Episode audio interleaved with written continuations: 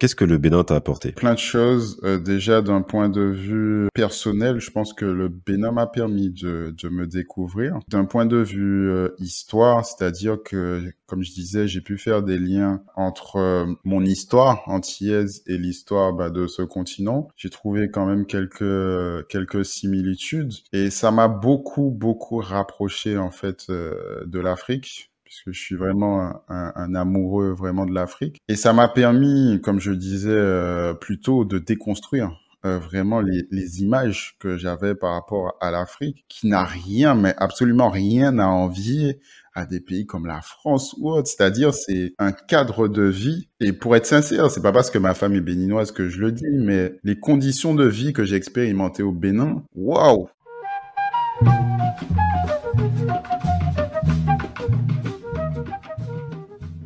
Salut à toi qui écoutes, bienvenue sur Talk Podcast, le podcast Outre-mer. Ici on raconte le parcours de vie des personnes originaires de Guadeloupe, Martinique, La Réunion, Guyane et Mayotte. Nous sommes plus de 2 millions et nous voix compte et j'ai décidé de te les partager. Si mes épisodes te plaisent, j'invite à les partager autour de toi, les liker, à les commenter. Pour me soutenir, n'hésite pas à t'abonner à mon Patreon, le lien est en description. Retrouve mon actualité sur Instagram, Talk Podcast et je te laisse avec l'épisode du jour. Bonjour à tous, bienvenue sur euh, Talk Podcast. Aujourd'hui je reçois euh, Steven. Salut Steven, comment tu vas? Salut Nico, ça va très bien et toi? Ouais, ça va super. Alors Steven, t'es un Martiniquais de 28 ans. Euh, là, on fait l'interview à distance, parce que toi, t'es à Marseille et moi, je suis à Paris. Mmh, exact. C'est ça. Alors, ce que ça marche sur l'auditeur, c'est que Steven, on se connaît depuis euh, quelques temps, puisqu'en fait, on a habité dans la même résidence à l'époque, quand on était tous les deux en prépa en Martinique. Donc, ça fait un petit bout de temps que qu'on se connaît. Alors, si je t'ai contacté, c'est parce que je trouve que tu as un parcours super intéressant. Actuellement, tu es ingénieur d'affaires, entrepreneur, et entre tout ça, tu as vécu deux ans au Bénin, et je veux que tu m'en parles euh, un peu plus. J'ai envie de que tu me racontes tout ça. Alors, je t'ai préparé un petit quiz pour euh, commencer doucement. Je vais pas commencer dans les questions. ok, très bien, très bien. On commence tout doucement, tu vois, une petite introduction et après, après on va y aller. Euh, alors, c'est un petit quiz très gastronomique. Hein. On, va, on va passer des Antilles au Bénin. Euh, alors, je voudrais savoir, est-ce que, qu'est-ce que tu préfères entre le fricassé de lambi ou le migan de fruits à pain? Wow, ah, il n'y a pas photo. Hein. fricassé de lambi, ouais. Fricassé de lambi Je suis team fricassé de lambi, ouais. ok. Est-ce que tu le prends avec des frites ou du riz? Non, généralement avec du riz. Du riz, c'est parfait, ouais. Classique, ouais. T'es déjà allé à Sainte-Luce euh, euh, le manger et tout? Ah ben bien sûr, en fait, euh, pas plus tard, ouais, c'était en novembre dernier. Ça, juste, ça me rappelle des souvenirs. Donc c'était ouais à côté du Barack Obama, tu sais le, oui, le long de la mer, ouais, effectivement. Ok, super, ouais, bah oui. Non, mais c'est vrai que c'est, enfin, pour ceux qui savent pas, mais en gros, as, quand tu, les restaurants, ils sont sur le bord de la plage, donc t'as vraiment les pieds dans le sable. Et euh, du coup, les chaises et tout, les tables sont sur le sable. Et tu sais, quand tu es assis, t'as le, la chaise qui s'enfonce dans le sable. Enfin, c'est vraiment, c'est trop bien. Puis t'as le petit, euh, t'as le bruit de la mer, là, qui, qui tape un peu à chaque fois sur le, le rivage. Du coup, ça, ça accompagne euh, ton repas. Donc, euh, c'est, une belle symphonie.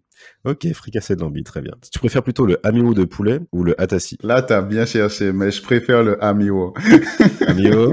Ok, d'accord. Ouais, ok.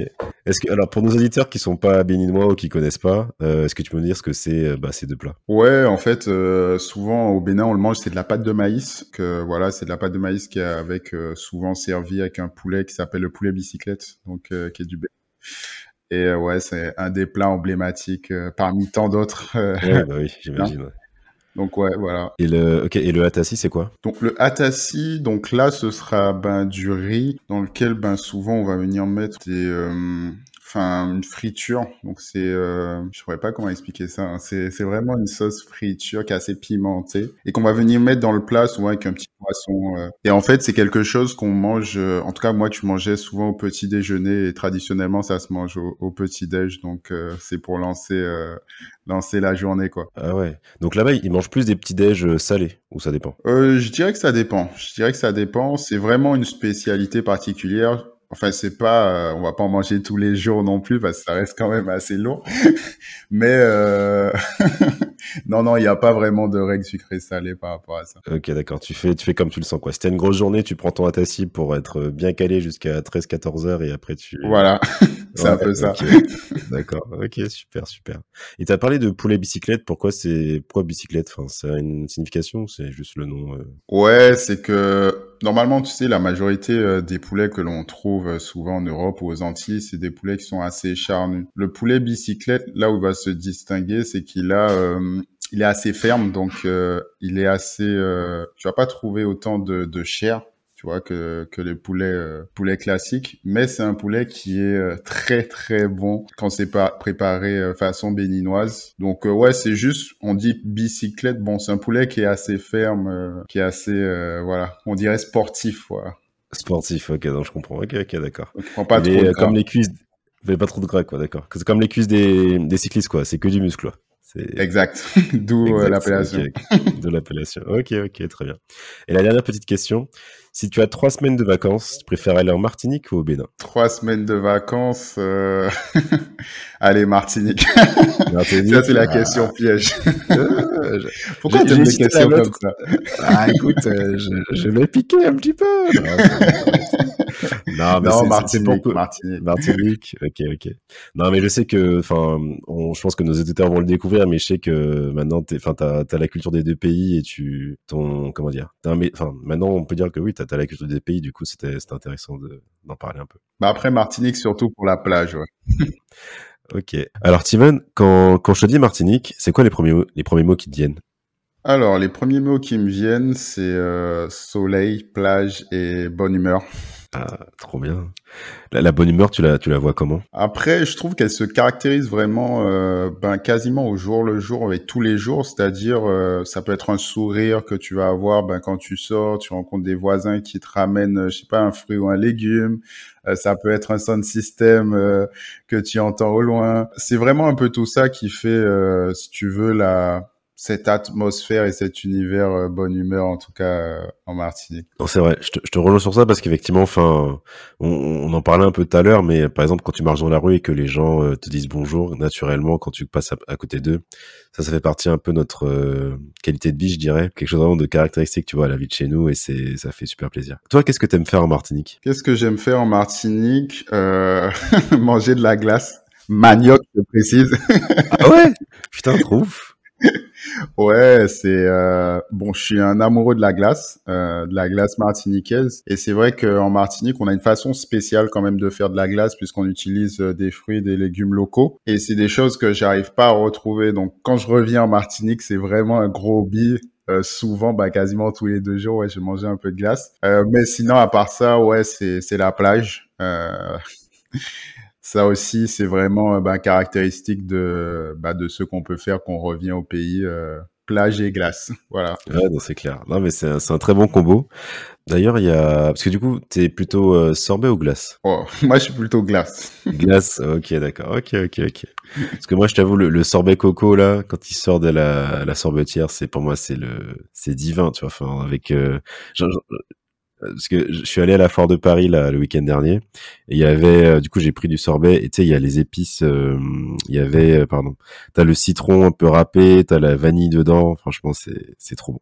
C'est un délice. Et du coup, la, la, vie en Martinique, pour toi, elle ressemble à quoi? Euh, C'est-à-dire? Euh, Dans le sens, euh, bah, si tu devais décrire ton quotidien, ouais, ton quotidien là-bas, ce serait, ce serait quoi? Enfin, comment, Comment tu le verrais? Bon, c'est vrai que quand je parle du haut de mes 28 ans, entre guillemets, euh, quand je reviens en Martinique, c'est plutôt avec l'œil, entre guillemets, de vacancier qui, certes, a, a vécu euh, sur l'île pendant un certain nombre d'années, mais qui, euh, ben, du coup, un, un, un œil un peu détaché, c'est-à-dire que souvent quand on revient au pays, donc pendant les grandes vacances, un ou deux mois, etc., euh, donc on se précipite pour faire ben, certaines activités comme celles que j'ai pu euh, citer, mais on n'est pas un peu, on n'est pas connecté vraiment au quotidien de l'île. C'est-à-dire euh, quand je retourne, je vois mes parents, donc on la routine, le travail, ils vont dans les supermarchés et tout, et donc j'ai un regard peut-être qui est un peu tronqué euh, par rapport à quelqu'un ben, qui vit toute l'année là-bas. Pour répondre à ta question, quand je suis revenu, en tout cas avec cet œil de vacancier, puisque ça faisait quand même depuis trois ans et demi que j'étais pas revenu, donc J'y suis allé, c'était en, en, octobre dernier. Euh, j'ai constaté quand même que l'île avait pas mal changé. Pas mal de choses avaient évolué depuis que j'étais parti. Et bon, on aura peut-être l'occasion d'y revenir, mais en tout cas, j'ai senti un changement. Et euh, c'est un peu ça en gros. Et juste pour savoir, c'est un changement positif pour toi ou plutôt négatif? À vrai dire, c'était plutôt négatif. Euh, pour préciser un peu, c'était, euh, ben, je suis revenu dans mon quartier. Hein, pour ceux qui le savent pas, je suis né ben, à Trinité, donc à Tartane. Euh, j'ai passé mon enfance là-bas, j'ai grandi là-bas. Et quand je suis revenu, ben, il y a quelques mois, je me suis rendu compte euh, qu'il y avait pas mal euh, de maisons qui étaient fermées, abandonnées, etc. Et ben tout simplement, je pose la question à mes parents, mais ben, qu'est-ce qui s'est passé euh, Voilà, euh, je comprends pas pourquoi il y a tant de maisons fermées, etc. Et ils m'expliquent, ben au final, c'est ben, des personnes qui sont mortes, les enfants sont à l'étranger, euh, ils n'ont pas repris ben, l'héritage familial, etc. Et ça fait un peu, en tout cas un peu vide, dans le sens où toi tu reviens, ben t'as plus d'amis là-bas puisque tout le monde fait sa vie, tout le monde est en métropole, il reste les parents, donc des personnes d'une certaine catégorie d'âge et le quartier commence à, se dépeupler. Personnellement, ça m'a fait un peu mal parce que je me suis dit si ça se passe à Tartane, donc qui est déjà un petit quartier, hein, j'ose pas imaginer ce qui doit se passer dans les autres communes. Et c'est dans ce sens que je dis, voilà, c'était plutôt une vision négative dans le sens où on sent que l'île est en train de se dépeupler est en train de perdre un peu de ses forces vives et que c'est dommage. Ouais, parce que c'est vrai que c'est quelque chose qu'on voit pas mal de fois, enfin, dans les médias et tout, on voit les chiffres et tout, mais peut-être qu'on s'en rend pas compte. Et je pense que là, tu l'as, tu l'as vu concrètement, enfin, l'effet en fait de bah, ce qui se passe quand bah, tu as une population qui vieillit, et du coup, bah les, les plus âgés bah meurent de, meurent comment dire petit à petit et du coup bah la population en tout cas on perd des habitants, mais vu que bah, les jeunes sont partis et ceux qui sont sur place font moins d'enfants, du coup, bah, y a une... bah, la population diminue quoi, au fur et à mesure. Mm. Exact. D'accord, d'accord, ok. Ouais, c'est quand même. Euh, ouais, j'avoue, je pense que ça, ça doit être quand même euh, un peu ouais poignant. Tu sais, dans le quartier où tu as grandi, tu vois les, les maisons fermées et tout, volets fermés. Ça, ça fait un peu comme si c'était euh, des, des villes où tu sais, as des résidences secondaires. Bon, là, c'est pas le cas, tu vois, mais dans certaines villes en France, quand tu passes, tu sais que tu vois tous les volets sont fermés, mais c'est parce que c'est des maisons secondaires. Et là, c'est un autre cas, quoi. Donc euh, c'est un peu, ouais, c'est un peu dur, je pense. Non, c'est vrai que c'est un peu dur. Et à côté de ça, c'est-à-dire quand tu vis cette situation, par exemple, je suis resté euh, deux mois et demi là-bas, et tu as des gens qui passaient, euh, bah, principalement des étrangers, donc qui passaient chez nous pour demander si telle ou telle maison était à vendre, parce qu'ils souhaitaient bien s'installer là-bas. ils trouvent que le coin est sympa. Et je me dis, ben c'est dommage. Moi aussi, j'aurais bien aimé peut-être investir aux Antilles. Bon, après, il y a le coût de l'immobilier qui fait que des fois, ça peut être un peu euh, prohibitif. Mais j'observe vraiment un dépeuplement et puis d'autres personnes qui voient le potentiel de l'île, ont envie de s'installer, euh, ont peut-être aussi les moyens et ont vraiment à cœur ben voilà de, de nouer leur cocon là-bas et puis développer les choses. Donc c'est vrai que ces deux visions là franchement c'est c'est assez poignant quand tu as vécu dans ce quartier euh, pendant toute ton enfance. Quand tu es rentré en Martinique t'avais du coup tu avais plus l'œil de vacancier puisque bon là tu tu vis pas euh, tu vis pas sur l'île tu t'es en hexagone. Je voulais savoir du coup donc toi tu étais parti à l'époque pour faire tes études d'ingénieur. Donc t'avais quel âge quand t'es parti? Waouh euh, je devais avoir normalement si je me trompe pas 20 Ouais, 20 ans euh, à peu près. comment tu l'as vécu ce départ? Ben après ce départ en lui-même à la Martinique, bon, c'est un peu euh, entre guillemets déchirant dans la mesure où c'est c'est une première hein, souvent pour nous. Euh, c'est-à-dire qu'on on est déjà allé en métropole ou ailleurs pour des vacances, mais là se dire qu'on va passer une année pleine, une année seule, loin ben des siens, euh, loin de sa famille. Je vais pas faire le mec hein, ou quoi que ce soit. Je veux dire, c'est quand même un moment euh, déchirant.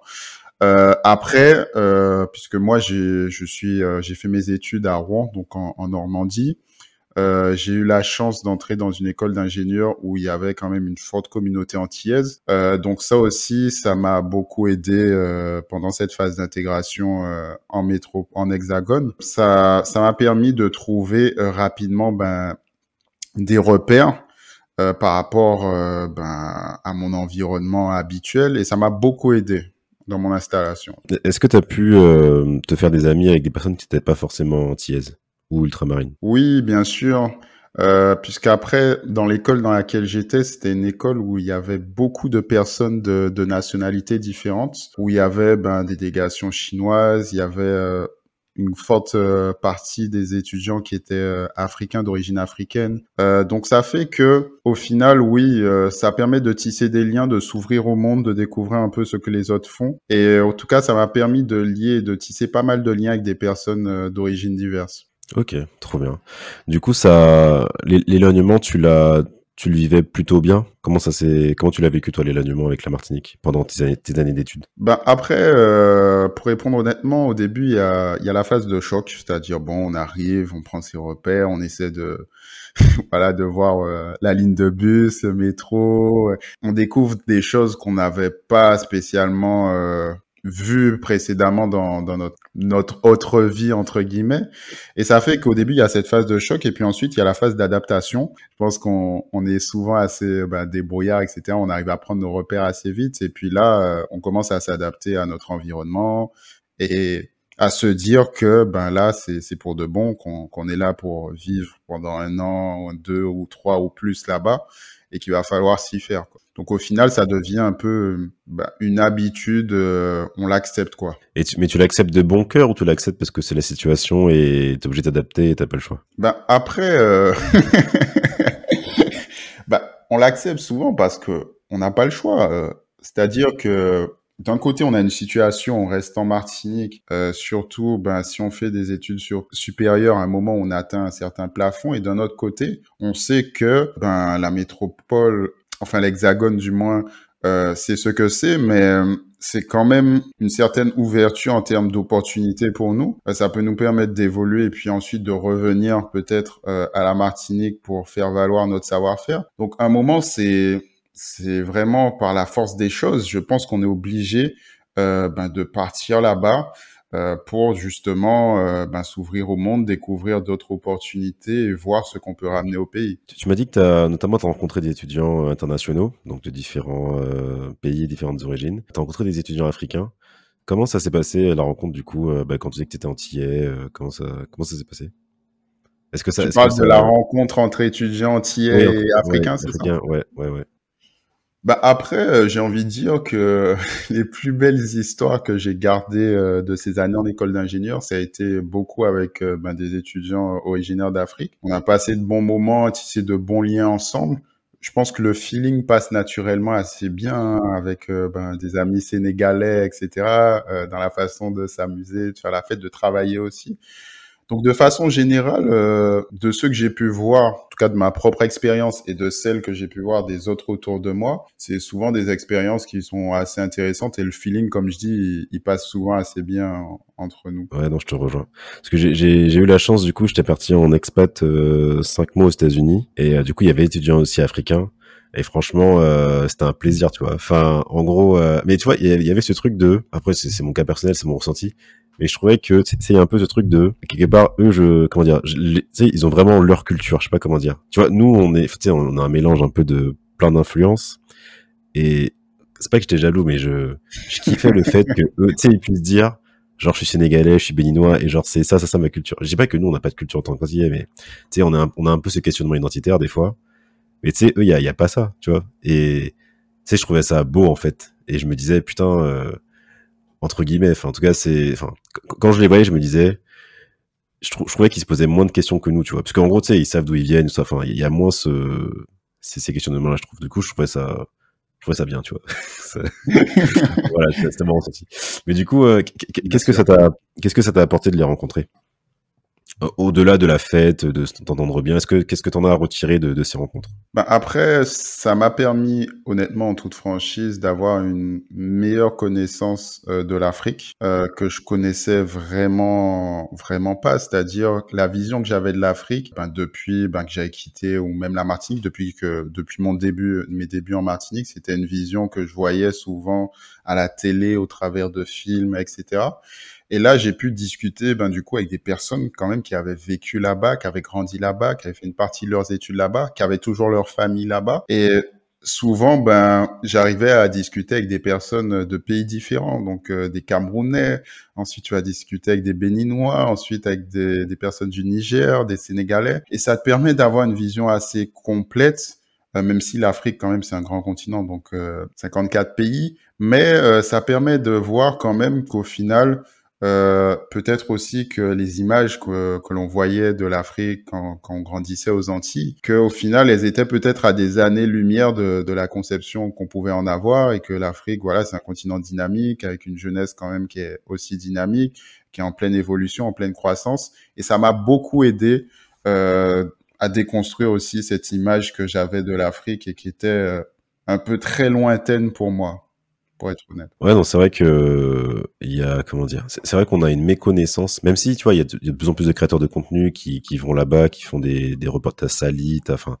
T'as plein de créateurs de contenu qui ont fait des, des super reportages sur l'Afrique et tu sens qu'il y a une dynamique où, où ben, on veut changer cette image-là et en fait faire connaître en fait les les comment dire la, la vraie Afrique, quoi, pas, pas l'Afrique euh, mm. dans les reportages euh, biaisés, tu vois. Mais c'est vrai que je pense, en tout cas, du côté des Antilles, il y a peut-être encore cette méconnaissance chez certains, parce que je pense que c'est pas le cas de tout le monde.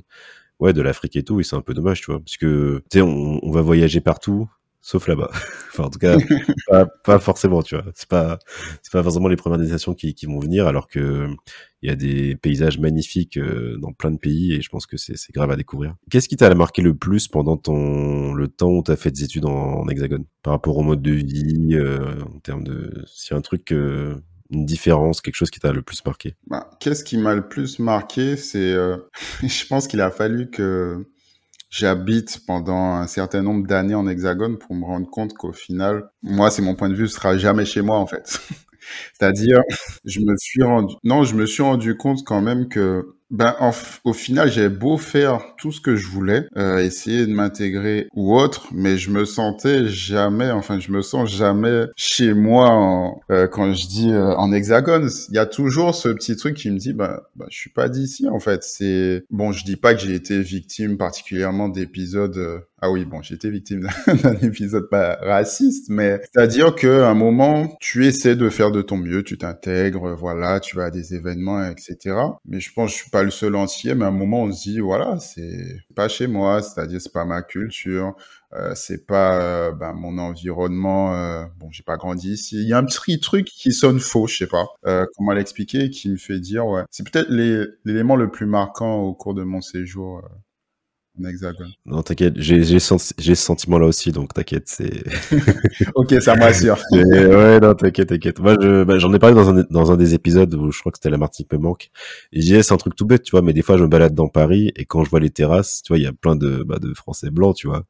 Et bon, j'ai rien contre ça, mais tu vois, je quand je vois ça, je me dis mais c'est pas c'est pas chez moi, tu vois. Enfin, genre c'est pas. En fait, c'est que souvent j'ai l'impression de pas être entouré de gens qui me ressemblent et ça me ça me perturbe, tu vois. Enfin, je me sens seul un peu, tu vois. Déjà qu'on n'est pas beaucoup. Il y a un peu ce côté genre t'es perdu dans la masse et euh, du coup ça des fois ça peut être un peu difficile, tu vois, surtout quand tu t'es attaché à l'île et tout. Mais oui, non, je je te je te comprends. Et du coup, c'est vrai que ouais, tu m'as dit du coup t'as rencontré pas mal d'étudiants africains. Euh, et apparemment ça, ça a peut-être donné envie de bah, de connaître plus sur l'Afrique, puisque du coup t'as comme j'ai dit en introduction tu as vécu deux ans au Bénin. Exact. Et, euh, et ça m'intéresse, j'ai envie de savoir un peu plus. euh, okay. Du coup, bah, pourquoi tu es parti au Bénin? Excellente euh, question. Euh, bah en fait, pendant que j'étais à, à euh, donc en dernière année, euh, j'ai rencontré ben, celle qui est devenue ma femme aujourd'hui, donc qui est béninoise. Et euh, c'est vrai que euh, ben, j'étais déjà dans cette démarche euh, d'en apprendre un peu plus sur le continent africain, comme j'ai pu le dire. Mais cette rencontre a vraiment accéléré les choses parce que quand on s'est rencontrés en dernière année, moi, j'avais souvent euh, tendance à lui dire, nous, les Antillais, on se considère pas vraiment comme Africains. C'est pas une sorte de rivalité entre nous, mais c'est-à-dire que euh, c'est souvent en fait quelque chose que je sortais parce que à ce moment-là de, de ma réflexion et de mon parcours, ouais, c'était, euh, moi je me disais souvent, ben les Antillais, voilà, nous on n'est pas africains, on est euh, ben, d'origines diverses, etc. Et ça m'a poussé en fait cette question euh, qu'on s'est posée tous les deux à faire pas mal de recherches, donc ensemble à se déconstruire. Donc on a lu ben, pas mal de livres, on est remonté sur ben, toute l'histoire des Noirs jusqu'à l'époque de l'Égypte, l'Égypte noire. Et tout ça, ça nous a. appuyé, non, mais, non, mais il faut le dire, parce qu'à chaque fois. Non, je voulais appuyer là-dessus parce qu'il y a pas mal de polémiques actuellement euh, suite à certains propos.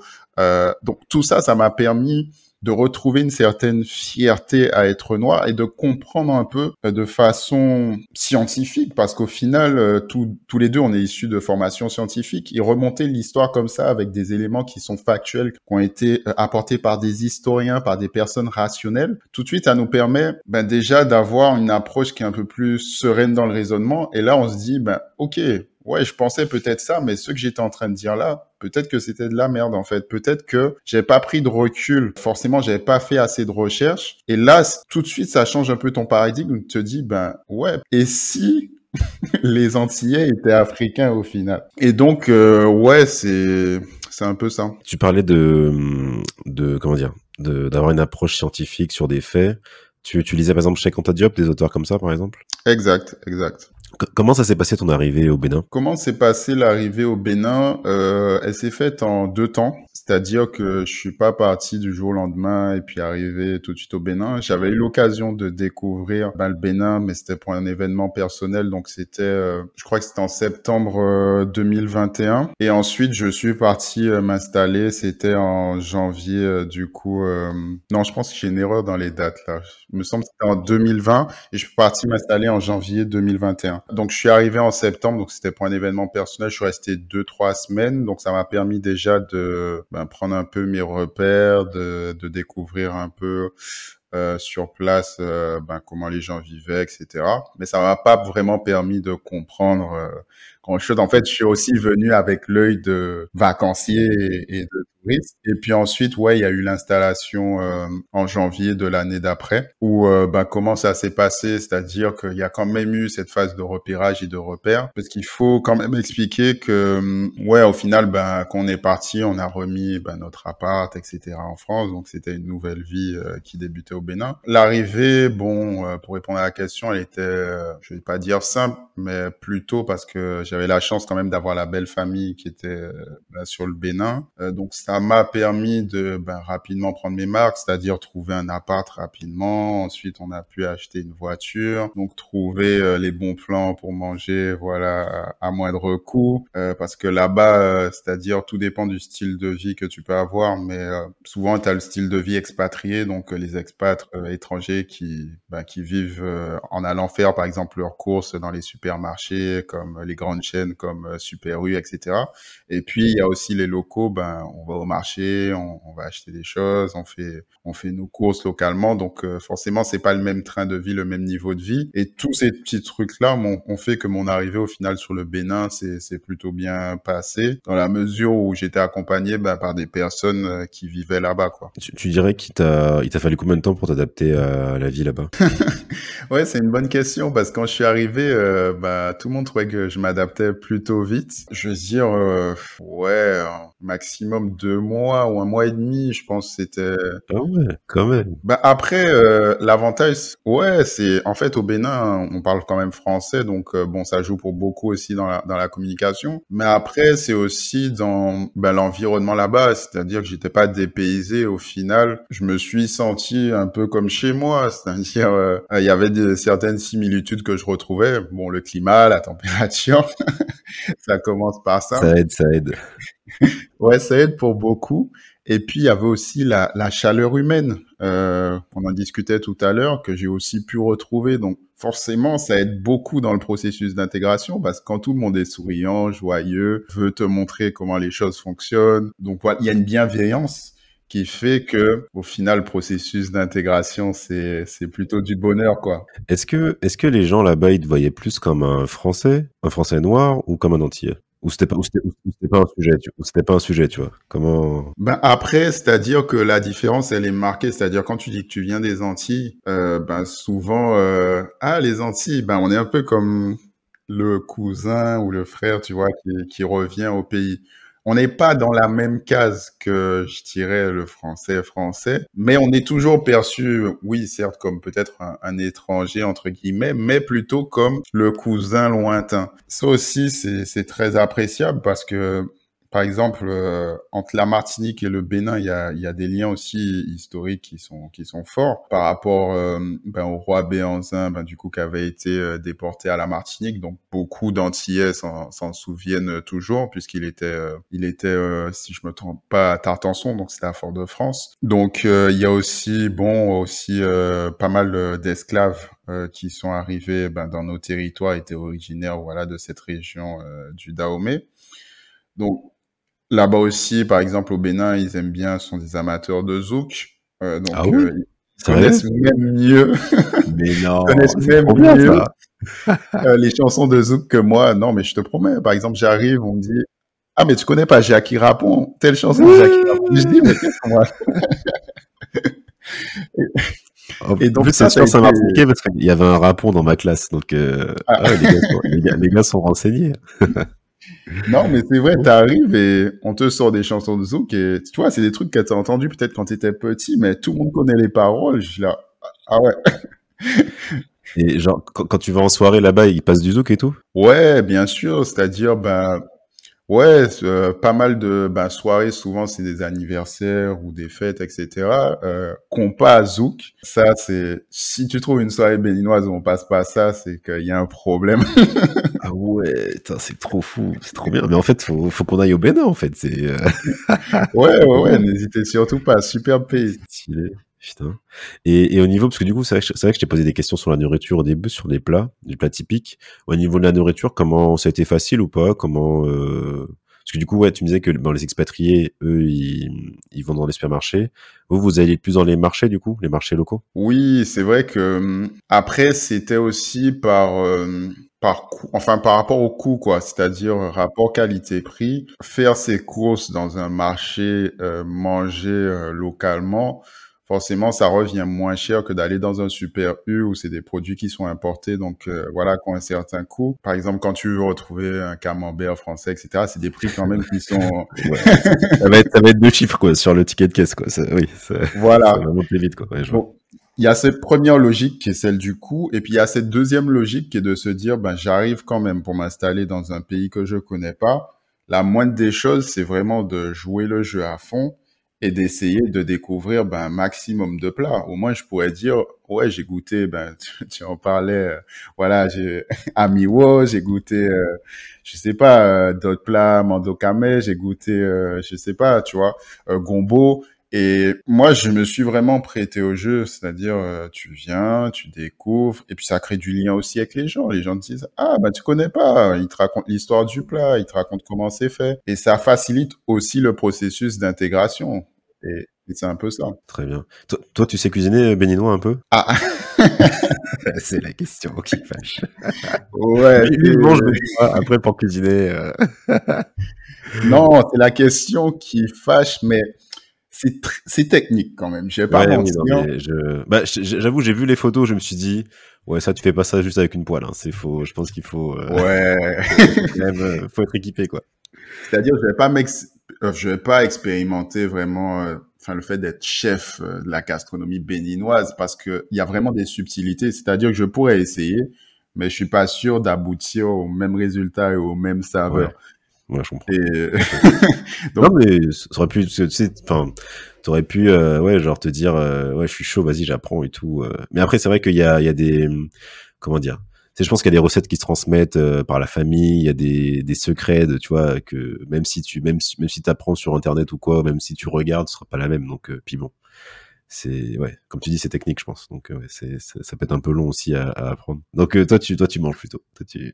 Ouais, moi je suis plutôt là, je suis plutôt là pour arriver, déguster, dire ah oui c'était très bon, ça me fait penser peut-être à tel tel plat. Moi je suis plutôt de, ce, de cette team là quoi. Et du coup l'installation, ça a été, vous avez pu trouver un logement facilement, comment à ce niveau-là en termes de logistique, ça a été, vous étiez chez la belle famille, comment ça s'est passé? Ouais, c'est-à-dire bah, qu'au début, donc euh, bon, on était entouré par la belle famille, donc forcément on a chez la belle famille. Et puis ensuite, on commence, euh, parce qu'on tenait à être sur place euh, pour trouver le logement, euh, parce que forcément, enfin, nos attentes ne sont pas celles ben, de la famille et tout. Donc, on voulait vraiment prendre le temps d'être sur place, trouver le bon logement pour s'installer. Et donc, oui, qu'on est arrivé donc chez la belle famille. Et puis ensuite, on a commencé le processus de recherche. Et puis euh, bah, ensuite, on a eu la chance de trouver euh, voilà un appart qui nous convenait. Et puis euh, ouais, on est resté là-bas. Ok, super. En, termes de coût de la vie, tu dirais que c'est, sinon on va comparer à la France, c'est quel, quel budget par mois à peu près il faudrait pour vivre bien sans trop se prendre la tête au Bénin? Ouais, excellente question. après, c'est des, des, des moyens d'avoir c'est sûr que tu dépenseras beaucoup moins euh, si tu es ben, à Cotonou au Bénin que si euh, tu es en France. Euh, tu prends différents postes de dépenses. déjà le loyer, tu peux trouver plus facilement ben, des maisons ou des appartements, trois chambres, à, des prix qui défient ben, toute concurrence par rapport aux standards que tu as, par exemple, en Europe. donc forcément, euh, déjà, il y a le logement. Ensuite, euh, bon, la voiture, ça reste quand même un gros poste euh, de dépense. Parce que, bon, nous, on a acheté notre voiture sur place, donc il faut dédouaner, etc. Donc, bon, ça, ça a quand même un coût. Ensuite, bon, j'ai expliqué que l'alimentation, euh, ben, ça, quand tu vas au marché, donc forcément, c'est de la négociation aussi. Donc, il faut euh, souvent, euh, t'envoies plutôt des... non, mais t'envoies plutôt des personnes qui sont de là-bas pour négocier les bons prix, pour t'acheter des trucs. Donc ça aussi, ça réduit. Euh, bon, après tout ce qui est eau et l'électricité, l'électricité un peu un peu cher, l'eau ça va.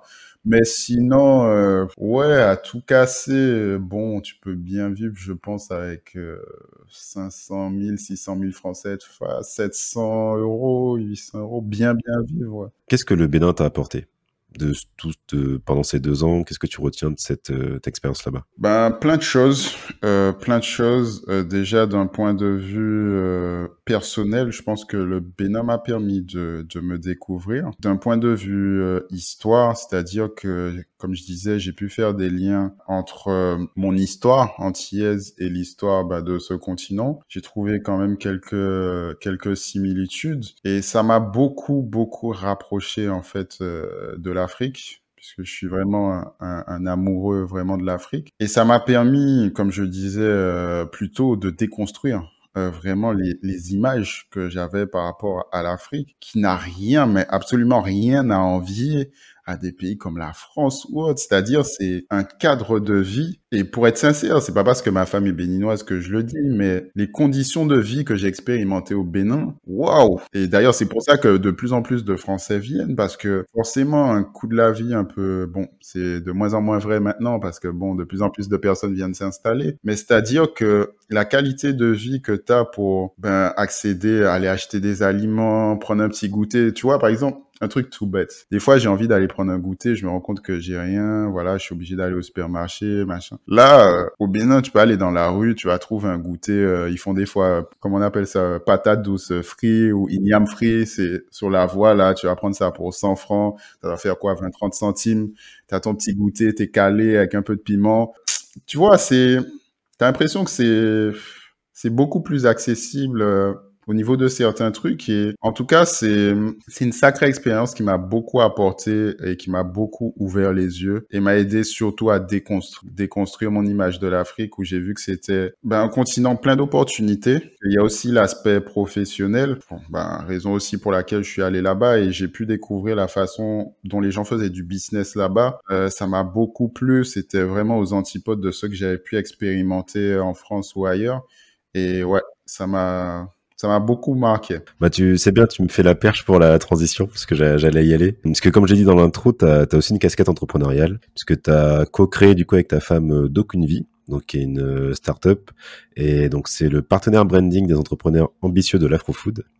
Alors est-ce que tu pourrais me dire euh, pourquoi vous avez créé d'aucune vie et euh, qu'est-ce que vous faites? D'aucune vie en fait est né euh, d'un constat euh, qui est assez simple, c'est qu'on on s'est rendu compte que l'afro-food, nous l'afro-food on définit comme tout ce qui est, euh, c'est pas seulement euh, gastronomie africaine, mais c'est gastronomie afro en général, donc gastronomie caribéenne, soul food, etc. On s'est rendu compte qu'au final, on n'est pas très bien représenté euh, bah, sur la scène internationale, c'est-à-dire contrairement à d'autres gastronomies, comme les gastronomies euh, italiennes, gastronomie chinoise, qui ont pas mal de parts de marché. Je sais pas à combien de restos de Bokit, tu vois, à l'international. Il y en a certes mais c'est pas encore au même nombre, avec la même ampleur que par exemple une pizzeria ou un restaurant chinois. Et partant de ce constat-là, on s'est dit que l'afro-food là n'a pas la place qu'elle mérite. Pourquoi nos plats sont si bons? Et il n'y a pas que nous qui le disons euh, dans notre communauté. Je sais pas, moi j'ai pu goûter quand même pas mal de plats africains, etc. J'estime, et pas mal de plats antillais aussi, j'estime que notre gastronomie est quand même supérieure. Mais bon, c'est peut-être mon point de vue subjectif à ce qui se fait euh, ailleurs et surtout que pour beaucoup des fois notre gastronomie ben voilà elle est elle est saine elle est végane.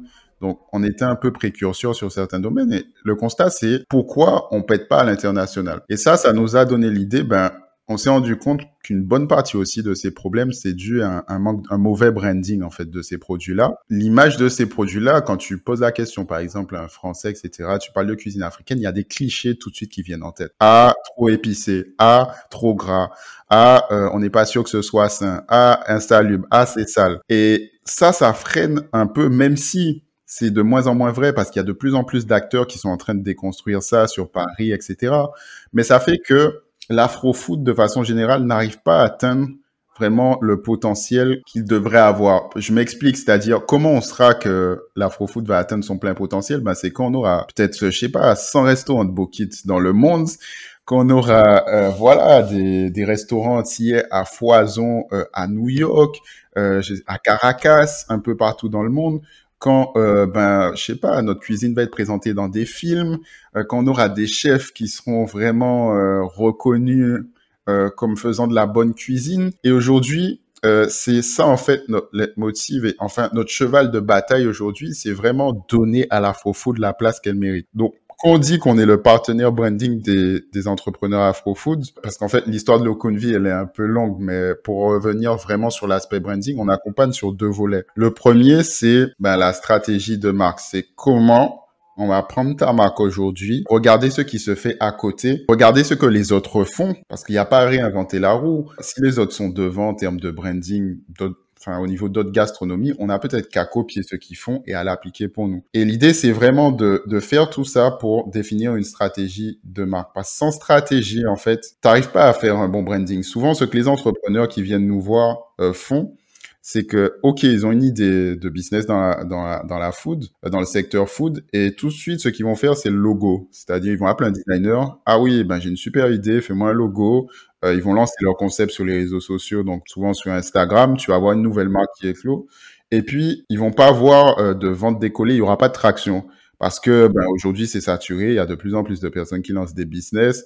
Ils ont du mal vraiment à sortir du lot parce qu'ils n'ont pas pensé le truc. C'est-à-dire, c'est quoi ta stratégie de branding?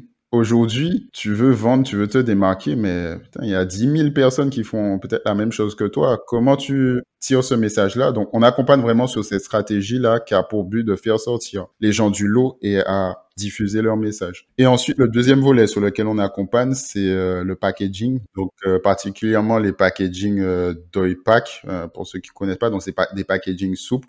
On aide les entrepreneurs à, du coup, bah, accélérer leur vente en réalisant bah, de beaux packaging. Donc, on a une équipe de designers qui fait la partie design et on travaille avec des partenaires d'emballage qui vont pouvoir euh, ben, du coup, implémenter cette identité visuelle, ce design sur le packaging pour aider les entrepreneurs afro-food à mieux vendre. Donc aujourd'hui, on est sur ces deux créneaux, stratégie de marque et euh, packaging. Donc euh, ouais, vous avez vraiment une, une proposition qui couvre de A à Z quelque part les besoins, en tout cas de positionnement stratégique pour les entrepreneurs et que bah enfin pas juste qu'ils lancent, qu'ils fassent des photos de leur place sur Instagram et puis euh, voilà quoi. Ça, ça se résume pas qu'à ça. Ok. Exactement. Ok, ok. Mais tu dirais du coup, c'est quoi les comment dire C'est quoi Est-ce qu'il y a des standards en termes de, de branding pour euh, pour être cohérent et avoir une stratégie euh, optimale? Non. Après, euh, bon, des standards. L'idée, c'est quoi? C'est-à-dire que Aujourd'hui, il n'y a pas à réinventer la roue, il y a des codes en fait. C'est-à-dire, euh, tu prends des grandes marques ben, qu'on connaît, euh, Kellogg's, euh, Coca, etc.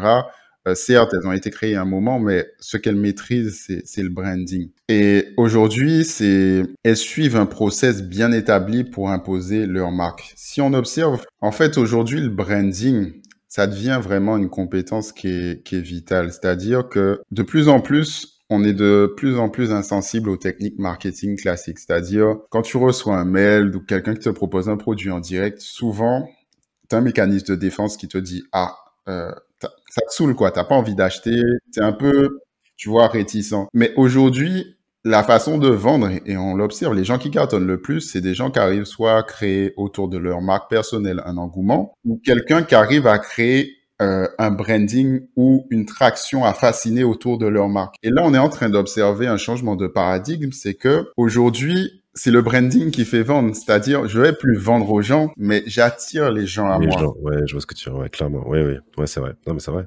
En fait, t'as aussi le, après ça c'est très marketing et tout, mais t'as l'aspect aussi euh, appartenance. C'est par exemple Harley Davidson, ben c'est t'achètes ça parce que tu veux appartenir à une communauté de motards et tout ça.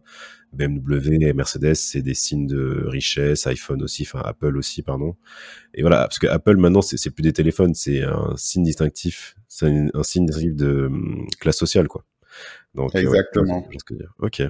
Et, et comment, euh, Comment tu à quel moment vous vous êtes dit vous allez lancer, enfin être entrepreneur quoi? Comment tu dis je vais me, je vais me lancer? Comment on s'est dit qu'on va se lancer? Après, c'est vrai que tous les deux, comme tu le disais, on est issus de formation, on est tous les deux ingénieurs d'affaires, donc on est aussi ben, passionnés par, par tout ce qui est vente, branding. Mais à un moment, c'est né aussi du de ce constat que je faisais plus plus tôt, c'est il y a un problème qu'on observe et puis il y a une solution qui, on pense, peut faire la différence. Donc, à un moment, c'est le choix de se dire, OK, je vois un gap. Est-ce que je me lance ou pas? Nous, c'est vrai qu'au travers de notre parcours professionnel, on avait pu forcément, euh, ben, on, on est des passionnés de vente on avait pu ben, découvrir l'intérêt du branding dans le processus de vente. Euh, pour expliquer de façon concrète, euh, moi par exemple, je suis ingénieur d'affaires, euh, je suis euh, ben, de façon plus précise euh, directeur du développement euh, pour une boîte qui commercialise les produits Huawei en Afrique subsaharienne. Donc je m'occupe du développement de la marque Huawei, donc Huawei Fusion Solar, la branche photovoltaïque sur l'Afrique subsaharienne. Et je me suis rendu compte qu'au final, parce que moi dans mon métier, je fais beaucoup d'actions de prospection. Donc en gros, c'est prendre son téléphone, contacter les gens, envoyer des mails, etc.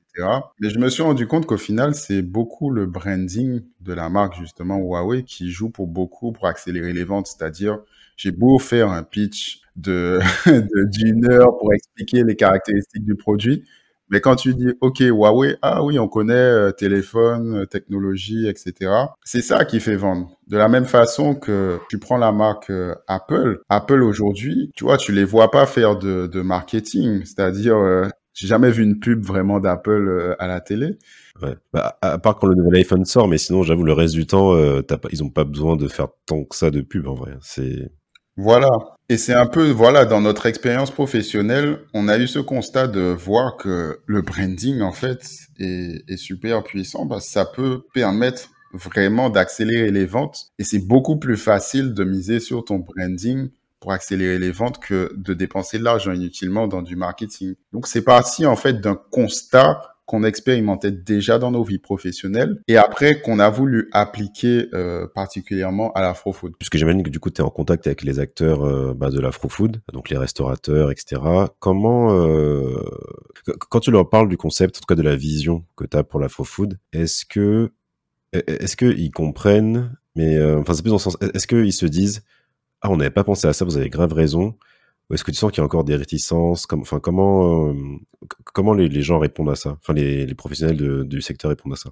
Est-ce, qu'ils ont cette ambition aussi de vouloir, bah, comment dire, vouloir vraiment atteindre des sommets et élever ça? Ou eux, ils se disent, bah, écoute, euh, moi, tant que j'ai mon following sur Instagram et que les clients viennent, ça me va, tu vois.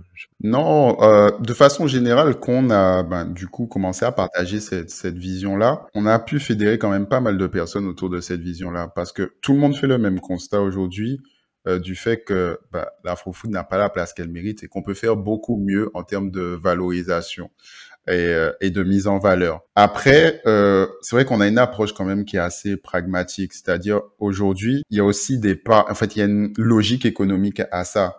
On cherche aussi des opportunités économiques pour notre communauté. Aujourd'hui, le secteur food, que ce soit la restauration, traiteur, marque agroalimentaire, il y a encore un boulevard pour nous pour aller prendre des opportunités, aussi des opportunités de, croissance. Aujourd'hui, par exemple, en Afrique, on a des produits qui sont reconnus comme étant des super aliments. On sait que euh, les pays de l'Ouest sont de plus en plus friands euh, de ces super aliments. Donc, c'est se dire, OK, il y a un marché qui va quand même devenir de plus en plus important. Comment, pour des produits qui sont issus de l'Afrique ou de chez nous aux Antilles, on peut aller prendre ces parts de marché-là. C'est-à-dire, c'est souvent des parts des marchés pour l'agroalimentaire, la restauration qui s'expriment en, milliards d'euros. Comment on se met, voilà, en ordre de bataille euh, pour aller faire du chiffre et s'offrir des opportunités pour notre communauté? Pourquoi on devrait, et justement, suite au partage de cette vision, j'avais été contacté par euh, un chef, euh, ben, martiniquais et il me faisait part d'un constat. Il avait constaté que, par exemple, en centre-ville de Fort-de-France, il y avait un groupe libanais qui avait commencé à acheter, euh, ils avaient lancé plein de restos. Et il dit c'est dommage quoi. Pourquoi ils voient pas de Martiniquais qui euh, font, qui se lancent plus dans ça?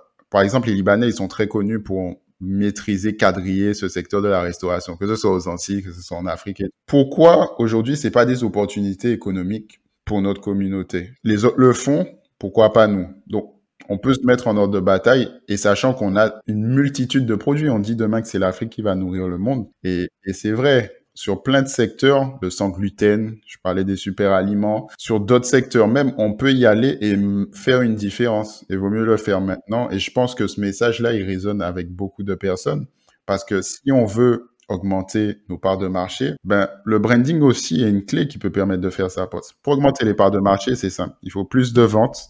Il faut augmenter aussi ben, la marge aussi qu'on se fait sur, chaque produit. Donc, c'est ces deux variables-là. Et le branding aujourd'hui permet de jouer sur ces deux variables-là. Et donc, voilà, c'est un peu ça.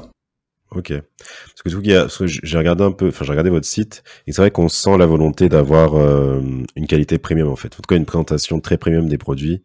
Quand tu vois les packaging et tout, et j'avoue que ça, ça donne grave envie. Enfin, t'es là, c'est trop. Enfin, déjà, c'est trop beau, je trouve. Enfin, les, enfin, vous verrez. Hein, vous tapez euh, docu, donc c'est D O K U N V I. Vous ça. tapez sur sur Google et euh, franchement, enfin, t'es là, mais limite c'est de l'art, tu vois. Enfin, c'est tellement beau. Bah, moi, je veux le, je le mets sur mon mur, tu vois, en mode présentation et tu vois, c'est bon, je m'accroche, tu vois. Non, mais en vrai, je fais des petites blagues, mais franchement, c'est le, c'est vraiment beau et on voit que a une volonté de ouais de d'avoir un rendu premium tu vois. Et ça, ça fait super plaisir tu vois. Je vois c'était euh, EBC si je dis pas de si je dis pas de bêtises c'est ils font du mmh. piment. Et tu vois le, le packaging enfin en gros bon la boîte elle ressemble un peu à une boîte de Pringles enfin, en termes de de juste de mmh. format.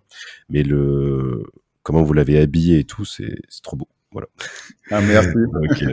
non, franchement, c'est fait du bon travail. Et, et, du coup, avoir cette casquette euh, salarié entrepreneur, comment comment tu gères ça? Bah après, c'est euh, plutôt naturel dans le sens où euh, c'est les mêmes actions que j'effectue en fait que dans mon activité salariée. Chez Dokunville, je suis responsable aussi de la partie euh, BizDev, donc business développement. Donc, au final, je m'y retrouve euh, sur les deux. Au final, c'est le même métier, c'est-à-dire euh, comment on va nouer des partenariats, comment on va bah, trouver des opportunités pour, pour faire croître la structure. Donc, au final, jongler avec les deux, j'ai envie de dire, ça va. Parce que c'est pas deux métiers qui, qui sont différents. Ouais, t'as pas eu besoin de faire une formation, de changer de carrière, je vois. Et euh, est-ce que à terme, vous avez, enfin, t'as la volonté de, comment dire, devenir euh, full entrepreneur ou tu veux garder cette double casquette? Comment tu vois ça, toi? Non, c'est vrai qu'après la volonté, euh, moi, c'est vrai que Aujourd'hui, pourquoi je continue aussi dans le salariat, c'est ça m'a beaucoup appris sur la partie bizdev, c'est-à-dire le business développement c'est un aspect très important du développement d'une entreprise. C'est-à-dire tout ce que je disais euh, au préalable, euh, faire de la prospection, c'est-à-dire euh, prendre son téléphone à froid, appeler quelqu'un, pitcher son produit, envoyer des mails, convaincre, closer, etc.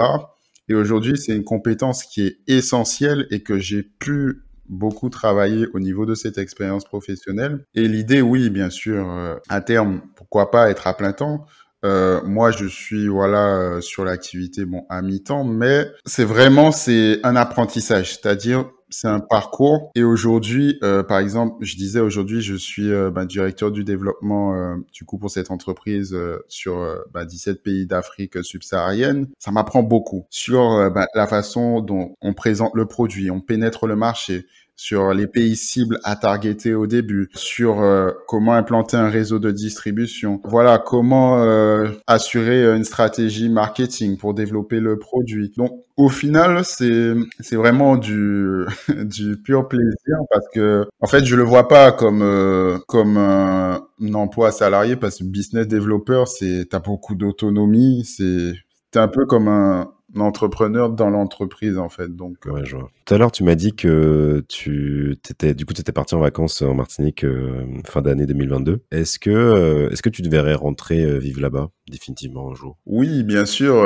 mon rêve, mais idéal, ce serait vraiment, euh, je me dis, euh, d'avoir sa petite maison euh, aux Antilles, sa petite maison peut-être en Afrique, au Bénin, faire la navette entre les deux. Mais après, c'est vrai que je suis un homme, je suis quelqu'un de très ouvert sur le monde. Me dire, ok, oui, je veux venir vivre définitivement. Non, l'idée serait vraiment peut-être six mois Martinique, six mois Afrique, profiter du meilleur des deux mondes.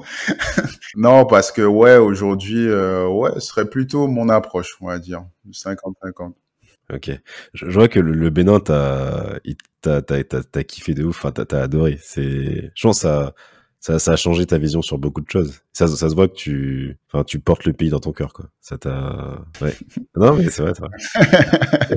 Non, mais c'est cool. Enfin, moi, moi alors, je t'ai dit, je dit honnêtement, j'ai euh, déjà, ça faisait très longtemps que je voulais te contacter. Je suivais un peu ton aventure parce que j'ai vu d'aucune vie et tout quand tu quand, quand tu t'es lancé sur les réseaux et je me suis dit c'est ouf. Enfin, franchement, parce que, enfin, tu vois, genre un Martiniquais au Bénin et tout en Afrique, je trouve que la symbolique elle est forte. Je pense qu'on a besoin, enfin, on a besoin. Il y a, ouais, je pense qu'il y a nécessité à ce que on soit beaucoup plus à connecter avec l'Afrique et tout. Et euh, moi, je kiffe, tu vois. Donc, c'est pour ça aussi que je voulais avoir ton, ton, ton retour, ton témoignage. Et du coup, ah oui, parce que du coup, j'ai une question. Et du coup, euh, je reviens sur le Bénin. Mais pourquoi vous avez, vous avez fait, c'était prévu que vous fassiez que deux ans ou vous vouliez rester plus? Comment? Non, en fait, c'est aussi au gré des opportunités, euh, pour deux choses. C'est vrai que j'ai eu bah, cette opportunité professionnelle et je me suis dit, ça va me permettre bah, de connaître un peu plus l'Afrique en termes de... Puisque moi, je suis un amoureux de, bah, de sales et de business développement, comme vous avez pu le comprendre. Donc, je me suis dit, ça va me permettre vraiment de rajouter des cordes à, mon arc, mais aussi, aussi d'une certaine façon, ouais, se rapprocher un peu plus des acteurs de l'afro-food aussi qui, qui sont sur la France, qui sont très présents, de la diaspora et tout. Et d'avoir aussi, ouais, c'est un autre regard. Donc, euh, non, c'était pas prévu en soi euh, ben, que deux ans. C'est vraiment au, gré des opportunités. Ok, d'accord. Donc tu restes quand même, tu restes à l'écoute euh, du marché, que ce soit Afrique, Antilles, France ou ailleurs. Si tu vois que ça peut servir ta, comment dire, bah, la vision que tu as par rapport à Dokunvi, puis aussi par rapport à l'Afrique, t'es, enfin, t'es mobile, quoi. Tu te, t'es pas fermé à bouger et tout. Bah oui, après, c'est vrai que bah, je vais souvent quand même au travers de mes activités euh, sur le continent. Euh, donc, je suis souvent amené à, faire euh, bah, des voyages là-bas, que ce soit Afrique du Nord, Afrique de l'Ouest, etc., puisque c'est dans mes fonctions. Donc, en fait, c'est vraiment un, apprentissage, hein, c'est-à-dire qu'on continue de voir un peu comment, d'un point de vue commercial, business dev, les choses se développent là-bas en termes d'économie. Et c'est vraiment, ouais, c'est vraiment cette vision de se dire qu'on est ouvert vraiment à toutes les opportunités, mais euh, ça me permet aussi d'avoir une meilleure compréhension ben, de l'Afrique et, du marché. Ok, très bien. Et, et Dokunvi, ça veut dire quelque chose ou pas? Oui, en, en, fond, ça veut dire enfant de la richesse. Ah, ok, trop bien. Non mais, vous avez bien bossé le concept quoi. C'est non mais c'est c'est ouf. Non mais c'est vrai. Enfin, je pense que c'est, je pense que bon, forcément il y a la richesse monétaire, mais aussi je pense la richesse culturelle et et ouais gastronomique comme on l'a dit. Et je pense que ouais il y a tout ça à mettre en avant et à, et à aller chercher. Parce que as, je vais remonter aussi tout à l'heure quand tu as dit que effectivement le il y, a un, y a un marché de plusieurs milliards sur l'afro food. Euh, tu vois c'est des on est sur des comment dire des recettes des aliments qui viennent bah, des du pays fin d'Afrique des Antilles et tout et il n'y a pas de raison qu'on soit pas bénéficiaire de ça en termes économiques, tu vois. Enfin, c'est un peu comme, euh, enfin, je vais faire le parallèle, mais par exemple, tu sais, je passe à suivre, mais un peu le débat sur le zouk et tout. Est-ce que maintenant le zouk est repris par des artistes pop entre guillemets, que ce soit Nakamura, Daju, tout ça, et les Antillais, en tout cas, enfin les artistes antillais qui sont qui font du zouk bénéficient beaucoup moins de, en termes de visibilité. Et c'est un peu, euh, c'est dommage, tu vois. Enfin, en tout cas, en termes de débat sur le ça vient de chez toi mais c'est pas toi qui bénéficie des retombées économiques tu vois. Donc euh, c'est dommage. Bah, bah, en fait c'est un peu ça. Et quand tu prends par exemple aux Antilles c'est beaucoup des produits phares antillais. Bon c'est on sait très bien c'est pas des personnes bah, de la communauté spécialement euh, afro qui sont derrière. Et ça nous permet pas de créer quelque chose aussi qui, qui m'est très cher de la richesse générationnelle comme d'autres peuvent le faire. Et c'est ça aujourd'hui qui manque, c'est-à-dire, OK, il y a une part du gâteau et je pense que tout le monde dans la communauté afro ben, cherche aussi à obtenir des meilleures opportunités pour sa famille, pour les siens, pour ceux qui viennent après. C'est-à-dire que l'idée, tout le monde ben, veut se développer, tout le monde ben, cherche à améliorer, ben, chaque génération essaie d'améliorer la condition ben, de la génération suivante. Et je pense que c'est aussi cette optique-là de se dire que d'un point de vue business, OK, il y a, y a des choses à faire. Comment on s'organise? Pourquoi c'est d'autres qui doivent venir prendre ben, ce qui vient de chez nous, le transformer, le valoriser et puis en faire quelque chose euh, générateur de cash, quoi, tu vois? Ouais, non, t'as raison, t'as raison. Non, mais c'est vrai. Enfin, je pense que il faut pas avoir peur de cette vision et se dire que comment dire parce que peut-être des fois souvent on se plaint que oui on n'est pas assez écouté etc mais moi je pense que même si c'est dur à entendre mais on est dans un monde capitaliste et en fait c'est ceux qui ceux qui ont le pouvoir économique ceux qui ont le pouvoir tout court tu vois et euh, bon on aime ou pas cette vision euh, par rapport à l'écologie tout ça etc mais en attendant c'est ça qui qui fait tourner le monde et si on veut que notre voix soit entendue bah, malheureusement, ça passe aussi par euh, avoir cette puissance-là, tu vois. Parce que du coup, tu, parce qu'en fait, c'est pas seulement être riche ou quoi, c'est en fait avoir un levier d'influence, euh, de pouvoir euh, imposer aussi tes règles et tout. Et ça passe par là, tu vois. Donc, de toute façon, on le voit bien. Enfin, dans certains pays d'Afrique, t'as les les certaines compagnies occidentales qui viennent et qui qui s'accaparent les ressources naturelles et ils donnent quelques millions comme ça à l'État, ils s'en fichent et ils respectent pas l'environnement. Mais c'est parce que on, laisse faire, mais c'est aussi parce que derrière, bah, ils ont les moyens financiers d'imposer quelque part leurs lois sans que euh, ils respectent les populations locales, tu vois. Donc euh, non, non, c'est pas avoir peur de ça, tu vois. Faut y aller. non, mais c'est vraiment ça. C'est-à-dire, euh, tu as bien résumé. C'est-à-dire le pouvoir économique. Aujourd'hui, euh, bon, je sais pas de politique, donc je vais pas venir sur les trucs, mais on se rend compte que dans certaines situations, bah, on a un pouvoir qui est, qui est pas très important. On n'a pas un pouvoir de prise de décision qui est vraiment euh, important. Des fois, on, on subit un certain nombre d'actions. Et des fois, c'est se dire aussi qu'avoir un pouvoir économique plus fort nous permettrait éventuellement d'imposer certaines décisions dans certains circuits. Et aujourd'hui, je pense que ben, l'histoire l'a montré, c'est-à-dire beaucoup des gens ben, qui arrivent à faire avancer leur communauté ou autre, ben, c'est des gens qui ont un pouvoir économique derrière et qui, peuvent, dire, attends, là, on va dans la mauvaise direction, on va faire plutôt comme ça. Et t'as pas le choix. Et le deuxième élément, c'est euh, ben, le soft power, tu vois, qui est travaillé avec le branding justement comment, avec notre image de marque, ben, on peut conquérir un peu le monde. C'est-à-dire aujourd'hui, les États-Unis, tout le monde sait qu'avec leur soft power de puissance militaire, les McDo, etc., les films, ils ont un pouvoir sur les gens. Euh, sur le monde, sur la scène internationale qui est très important. Donc aujourd'hui, ok, c'est comment utiliser ces deux leviers-là pouvoir économique et soft power pour s'imposer un peu plus euh, ben, dans nos régions et, de façon générale sur la scène internationale. Toi, tu penses que le branding peut éradiquer les clichés entre guillemets Bon, éradiquer, c'est un bien grand mot parce qu'éradiquer, c'est en mode il n'y a plus rien après. Non, mais le branding est là pour changer la, perception des choses. C'est-à-dire que, et ça l'a prouvé par le passé, c'est-à-dire on va modifier la perception que les gens ont de ce que nous faisons. Euh, par exemple, euh, tu prends l'exemple d'un McDonald's, c'est de la malbouffe. Mais pourtant, ça a été vendu comme un concept, voilà, qui est frais, tout le monde a accroché, avec le bon branding qu'il faut, avec la puissance américaine qui, qui va bien. Mais hum, c'est un peu ça, je pense que le branding peut permettre changer un peu l'ordre des choses. Et on l'observe euh, ben, aussi aujourd'hui, puisque même sur l'échiquier géopolitique mondial, on est en train de voir que voilà, il y a un basculement qui est en train de se faire. Mais ça aussi, souvent le branding euh, joue un gros rôle dans ça. C'est-à-dire qu'on, c'est une bataille de, de l'image, quoi. C'est-à-dire, on n'est peut-être pas les, les plus gros, on est une petite île, mais demain, on va pouvoir imposer, par exemple, notre son dans, dans un défilé de mode. Tu vois, je pense peut-être à Maureen et Mugler. tu peux le dire, tu peux les citer, il n'y a pas de Non, mais c'est des choses, le branding, c'est comment on s'impose dans la tête des gens. Comment les gens, de façon pratique, par exemple, pensent à la Martinique. Aujourd'hui, une Maureen qui pète dans un défilé de mode. Ah, ben, il y a une petite île qui s'appelle la Martinique. Ah ouais, tranquille. On le voit avec Rihanna. Un petit truc que Rihanna fait sur la Barbade. Ouais, voilà, tu vois, tout le monde est content. Bah, c'est un sentiment de fierté. C'est, tout de suite, tu penses à Rihanna. Mais comme elle est fière de son île, tu penses à la Barbade. Et c'est comment nous, et j'y tiens parce qu'aussi la Martinique, voilà, c'est une petite île, mais je pense qu'on regorge de talents, on regorge de trésors. Mais aujourd'hui, avec Internet, on peut placer notre île dans la tête des gens avec, euh, je sais pas, notre musique, euh, même euh, ben, le dancehall, on en parlait là, qui est en train d'exploser, notre cuisine, le beau kit.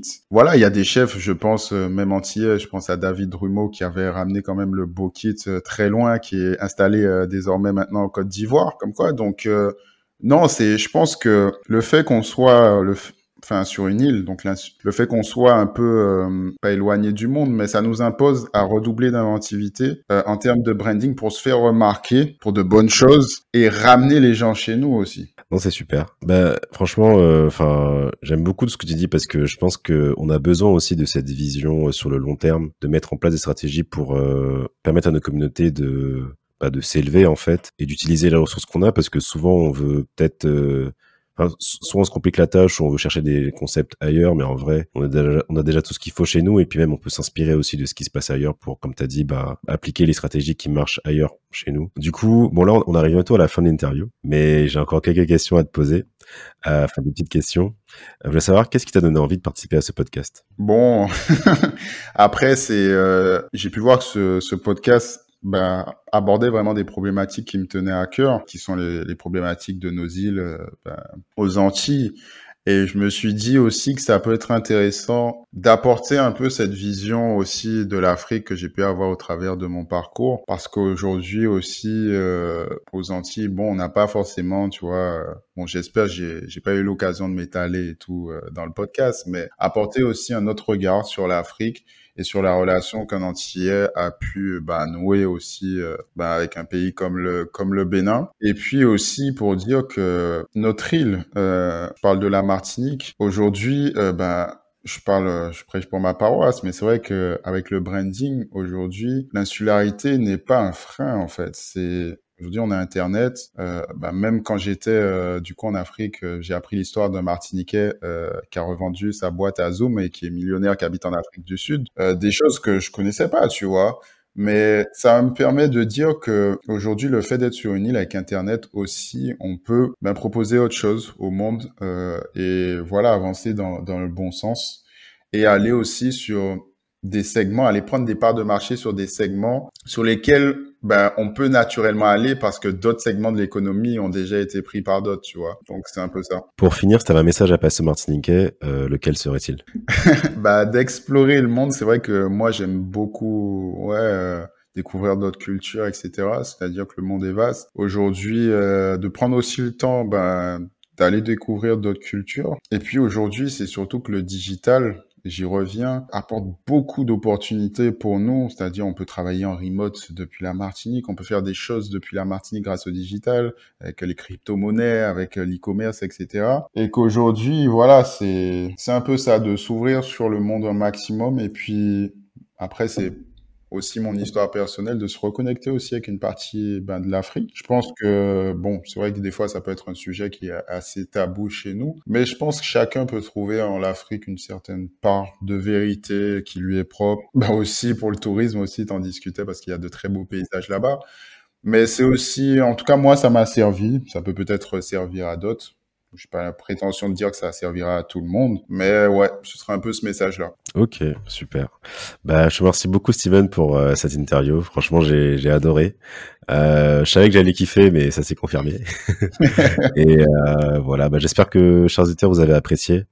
Euh, voilà, je vous invite à retrouver l'épisode sur toutes les plateformes euh, Spotify, Deezer, Apple Podcast, SoundCloud, YouTube également. Et ben, me rejoindre sur les réseaux euh, Podcast. Euh, où est-ce qu'on peut vous retrouver du coup, Dokunvi? Bah du coup sur www.dokunvi.com. Donc voilà, sur notre site internet, vous pouvez nous contacter directement si vous êtes un acteur de l'afro-food, n'hésitez pas à les contacter. Ils vont vous faire une stratégie aux petits oignons. Euh, moi, j'ai vu le site, ça donne envie. Il vient d'en parler. Euh, je, je suis pas dedans, mais si j'étais dedans, j'aurais demandé un coaching direct. Donc, euh, allez-y, n'hésitez pas. Et puis, bah, je vous dis à bientôt pour le prochain épisode. Et merci encore, Steven. Merci à toi. À bientôt. À bientôt. Je te remercie d'avoir écouté cet épisode. Retrouve le podcast sur Instagram, Talk Podcast. Il est disponible sur toutes les plateformes d'écoute, Spotify, Deezer, YouTube, Apple Podcast et SoundCloud. Je te dis à bientôt pour un prochain épisode. Peace Foss, un lot de soleil.